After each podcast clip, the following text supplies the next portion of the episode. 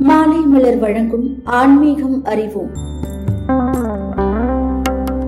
ராமனும் லக்மனும் கிஷ்கிந்தை வருவதை அறிந்த சுக்கிரவனும் அனுமனும் வானரப் படைகளுடன் ராமனை சந்தித்தார்கள். தான் வந்த காரணமும் சீதையை ராவணன் கடத்தி சென்றதையும் ராமன் விளக்கினார். இலங்கையில் தான் சீதை இருக்கிறாள் என்பதை அறிந்த அனுமன் யாரை இலங்கைக்கு அனுப்பி சீதையை கண்டுபிடிப்பது என யோசனையில் மூழ்கினார். கடலை தாண்டி இலங்கைக்கு போய் திரும்பி வரும் திறமை யாருக்கு உண்டு என்பதை வானர வீரர்களும் யோசித்தார்கள். நீலன் அங்கந்தன் சாம்பவான் போன்றோர் தங்கள் இயலாமையை கூறி வருந்தினர். இலங்கைக்கு போகும் வல்லமை படைத்தவன் அனுமனை என முடிவு செய்தார்கள். இலங்கைக்கு புறப்பட்டார் அனுமன். அனுமன் புயல் காற்றை போல ஆகாயத்தில் போய்க் கொண்டிருந்தார். அவரை எதிர்க்க வந்த சரசை என்னும் அரக்கியை வென்று மேலும் பறந்து சென்றார். ஏமதர்மன் போல அங்காரத்தாரி என்ற ராட்சசி குறுக்கே நின்றார். அவளையும் கொன்றார். மாலை நேரம் அனுமன் இலங்கையில் வந்து இறங்கினார். அசோகவனத்தில் சீதை காணப்பட்டாள். சீதையை கண்டதும் அனுமன் ஆடினார் பாடினார் மகிழ்ச்சியில் துள்ளி குதித்தார். உயிரை விடும் தருணத்தில் ராமநாமம் சொல்லி என்னை காப்பாற்றிய வீரா நீ யார்? என கேட்டாள் சீதை. அன்னையே நான் ராமதூதன் என் பெயர் அனுமன். ராமபிரான் உங்கள் நினைவாகவே எப்பொழுதும் இருக்கிறார். உங்களுடைய நகைகளை பார்த்து ஆறுதல் அடைந்து வருகிறார் என்றார். ராமன் கொடுத்தனுப்பிய கணையாழியை சீதையிடம் கொடுத்தார் ஆஞ்சநேயர். கணையாழியை கண்டதும் சீதை மகிழ்ந்து உள்ளம் நெகிழ்ந்து போனாள். தாயே நான் திரும்பி போய் ராமனிடம் சொல்ல வேண்டிய செய்தி யாது? என பணிவுடன் கேட்டார் ஆஞ்சநேயர். அதற்கு சீதை நான் இன்னும் ஒரு மாத காலம்தான் உயிர் வைத்திருப்பேன். இதை என் நாயகன் ராமன் மேல் ஆணையிட்டு சொல்கிறேன்.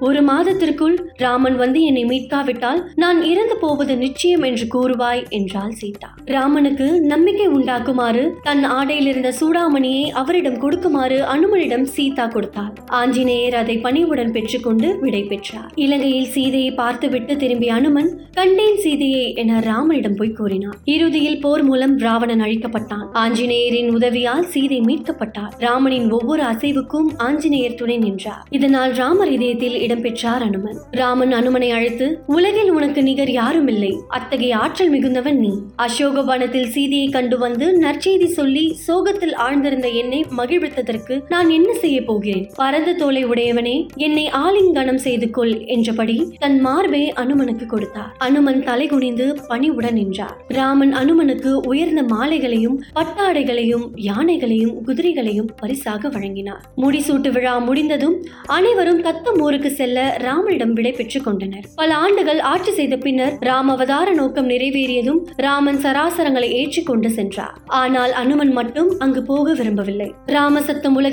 நடமாடும் வரையில் தான் உயிரோடு இருந்து ராம கதா கலட்சேபங்களை ஆனந்தமாய் கேட்டு அனுபவித்துக் கொண்டிருக்க அனுமதி வேண்டினார். அப்படியே ஆகட்டும் என ராமனும் அருள் செய்தார். ராமனிடம் விடைபெற்று அமைதியான சூழ்நிலையில் ராம தியானத்தை செய்ய அனுமன் இமயமலையை அடைந்தார். இன்றும் அனுமன் ராம தியானத்திலும் ராமநாம சங்கீர்த்தனத்திலும் ஆழ்ந்து ஆனந்தப்பட்டு சிரஞ்சீவியாய் வாழ்ந்து கொண்டிருக்கிறார். அனுமனை மனதில் நினைப்பவர்கள் இம்மையில் சர்வகாரிய சித்தி பெற்று ஆரோக்கிய பலத்துடன் வாழ்வதுடன் மறுமையில் ராமன் அருளால் முக்தியும் அடைவர் என்பது பக்தர்களின் நம்பிக்கையாய் உள்ளது.